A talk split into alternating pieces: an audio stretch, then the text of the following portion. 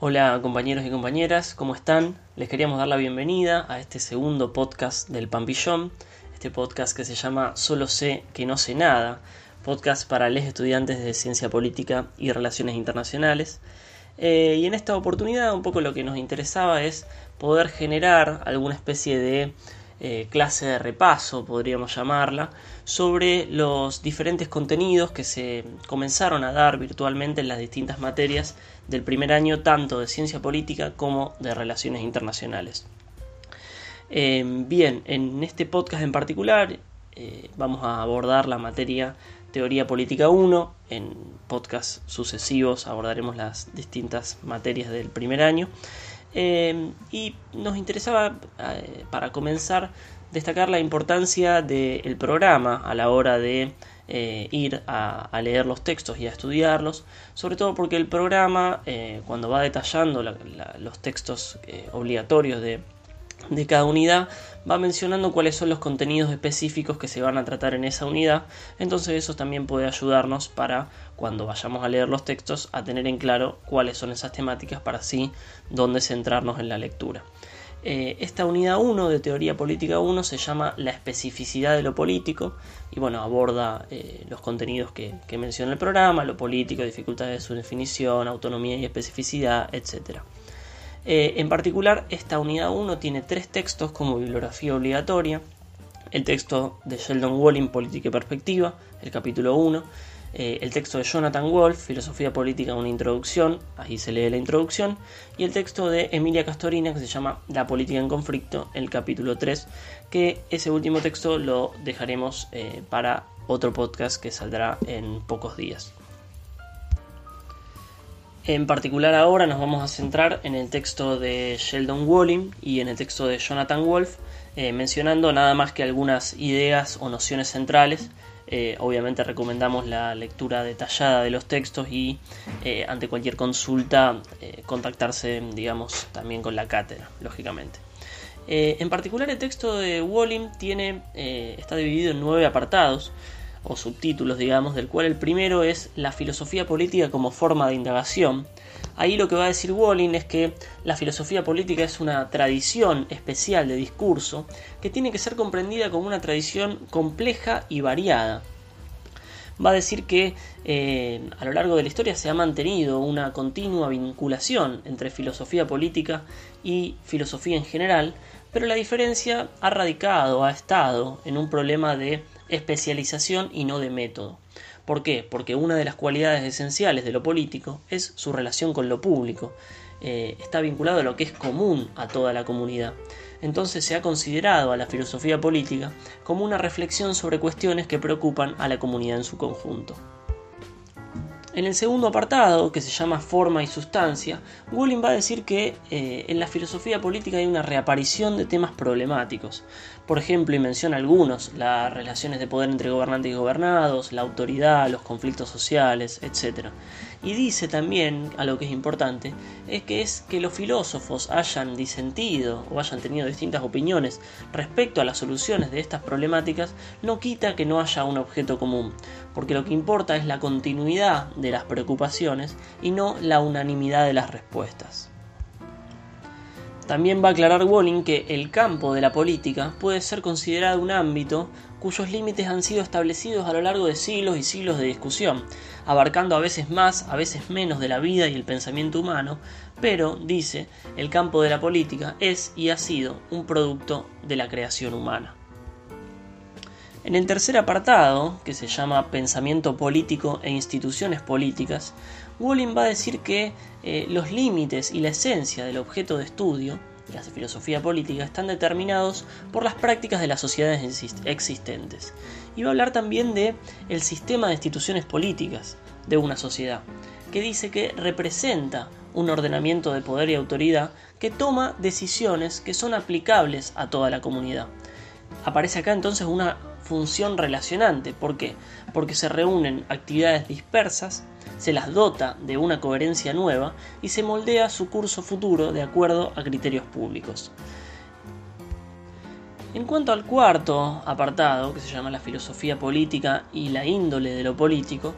Wolin va a decir que, y esto es bastante importante, que casi todos los grandes enunciados de la política han sido propuestos en épocas de crisis. Va a decir que el colapso institucional que se produce en ocasiones destruye los significados habituales que habían formado parte del antiguo mundo político, y menciona las teorías políticas de tres autores que vemos en esta materia, que son Platón, Maquiavelo y Hobbes, que se evidencia una relación de desafío y respuesta, dice Walling, entre el desorden del mundo y el papel del filósofo político encargado de encuadrar ese orden.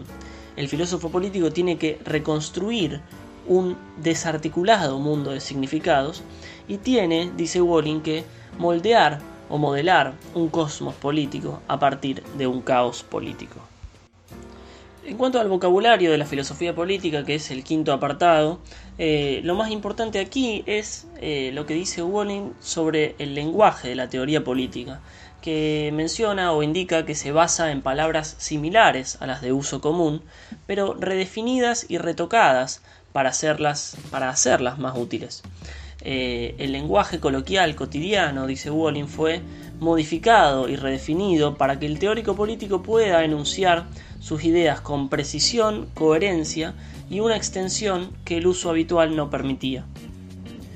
En el sexto apartado, que se llama Visión e Imaginación Política, Walling va a decir que la filosofía política constituye una forma de ver los fenómenos políticos y que el modo de visualizar esos fenómenos depende mucho del lugar donde se sitúe el observador. Y también Walling ahí va a destacar la importancia para la reflexión teórica política de la fantasía y la imaginación eh, como distintas eh, formas o como distintos elementos necesarios para la teorización política. Además, en el apartado 7 de conceptos políticos y fenómenos políticos, Walling va a decir que toda filosofía política representa una perspectiva limitada a partir de la cual se contemplan los fenómenos políticos.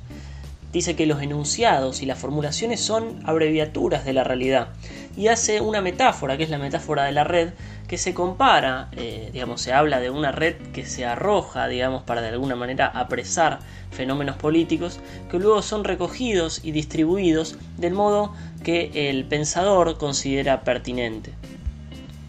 Continúa Warren diciendo que el uso de ciertas categorías políticas marca un principio de exclusividad especulativa, mediante el cual se proponen para su examen algunos de los, de los fenómenos políticos eh, algunos aspectos de esos fenómenos políticos y algunos conceptos políticos, mientras se deja perder fuerza a otros. Porque lo que influyen en realidad son los problemas que agitan a la sociedad de ese momento donde está el pensador reflexionando. Eh, por eso la selectividad no es solamente una cuestión de elección. Y Walling trae un ejemplo que es, eh, digamos, una metáfora, podríamos llamarla del reflector, que es eh, digamos, una metáfora en la cual se, habla de que se iluminan determinados hechos eh, y se abandonan los restantes en un fondo que no se toma en cuenta, digamos, y acá vuelve a entrar eh, esto que decíamos recién de la exclusividad especulativa.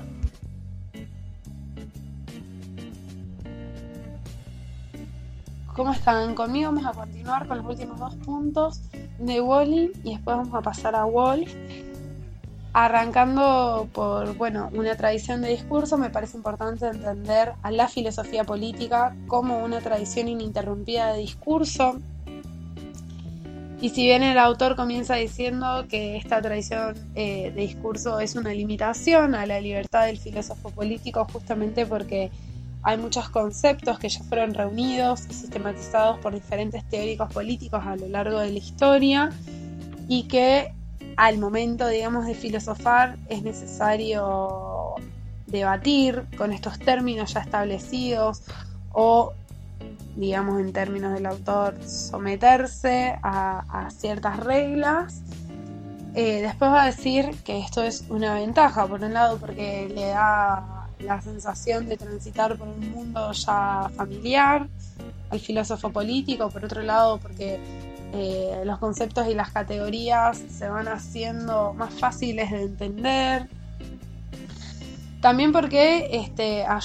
ayuda o posibilita adaptar la nueva experiencia política al, al orden vigente y porque genera un vínculo de continuidad entre pasado y presente, es decir, una trascendencia, aporta una trascendencia de los conceptos. Habla también de qué, hechos o qué sucesos eh, aportaron a que esto sea así, que es por un lado eh,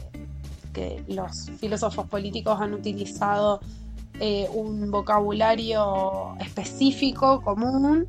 y por otro lado que han delimitado diferentes problemáticas de la vida cotidiana o de la sociedad a su objeto de investigación política. Ya pasando a tradición e innovación, eh, me parece importante entender que justamente la innovación tiene un lugar central para esto, entender este, que que es necesario repensar la experiencia política. Acá el autor va dando ejemplos de cómo distintos pensadores a lo largo de la historia han tomado ideas ya preexistentes eh, y han propuesto, digamos, innovaciones a partir de ellas.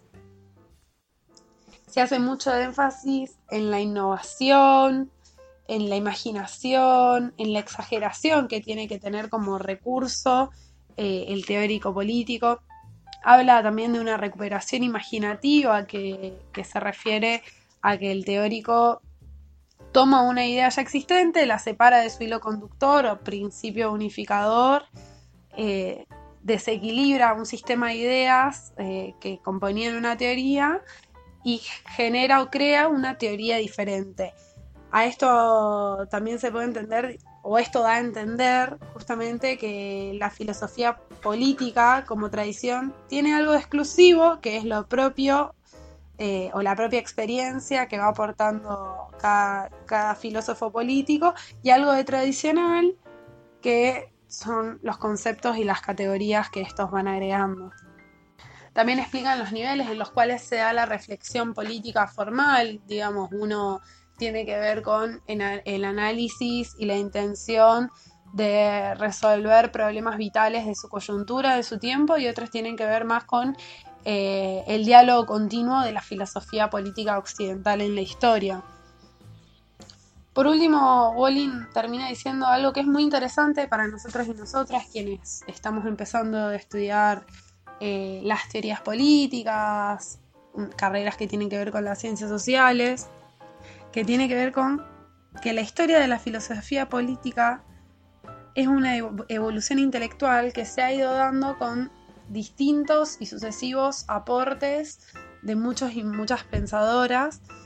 eh, y que investigar esa evolución que tiene que ver con nuestra formación justamente es una forma de educación política. Bueno, y pasando a Wolf, él comienza el texto ejemplificando y tratando de, analizar cuáles son las cuestiones a las cuales atañe la filosofía política, ya sea la distribución de bienes materiales, derechos, libertades, como la distribución del poder político. Y en eso empieza a analizar cuáles son las tareas justamente del filósofo político, analizando dos disciplinas dentro que puedo utilizar en sus tareas, que son la descriptiva y la normativa, eh, primero entendiéndose como opuestas, pero que justamente para la filosofía política son dos disciplinas complementarias. Comenzando por la disciplina normativa, que tiene que ver con establecer justamente normas de cómo debería ser una sociedad, una comunidad, cuál es la forma moralmente justa de actuar, y por otro lado, la descriptiva tiene que ver más con analizar o describir cómo es una sociedad, una comunidad o un hecho en particular en sí, explicando el accionar de un grupo o, de diversos grupos o de una comunidad. Decimos que ambas perspectivas son complementarias para la filosofía política porque justamente investigar cómo son las cosas ayuda a explicar y a valorar, digamos, cómo deberían ser las cosas. Esto es muy interesante y nos va a servir mucho a lo largo de, toda la materia de teoría política 1, ya que en realidad justamente todas las, las, realidades, los contextos, las sociedades son mucho más complejas y las soluciones a distintos y los diversos problemas que se pueden tener son muy, muy, mucho más complejos o, más difíciles de, de, llegar. Y digo que nos va a servir a lo largo de la materia porque justamente muchos de los autores que vamos a estar analizando van a denunciar, a describir justamente eh, su sociedad, el momento en el que vivían y van a tratar de dar su premisa, su postura de cómo debería ser el ordenamiento político eh, y social para garantizar un buen funcionamiento. Bueno, vamos terminando con este episodio de Solo sé que no sé nada. Sabemos que este contexto es muy difícil y que la virtualidad va complejizando bastante este primer tramo por la carrera, pero esperemos que estos audios puedan ayudarlos y ayudarlas a, a poder agarrar los textos quizás de otra manera. Les dejamos nuestras redes para cualquier consulta que tengan, no duden en escribirnos. Pampillón en Instagram y arroba Pampillón UNR en Twitter. Les dejamos un saludo y esperemos vernos pronto.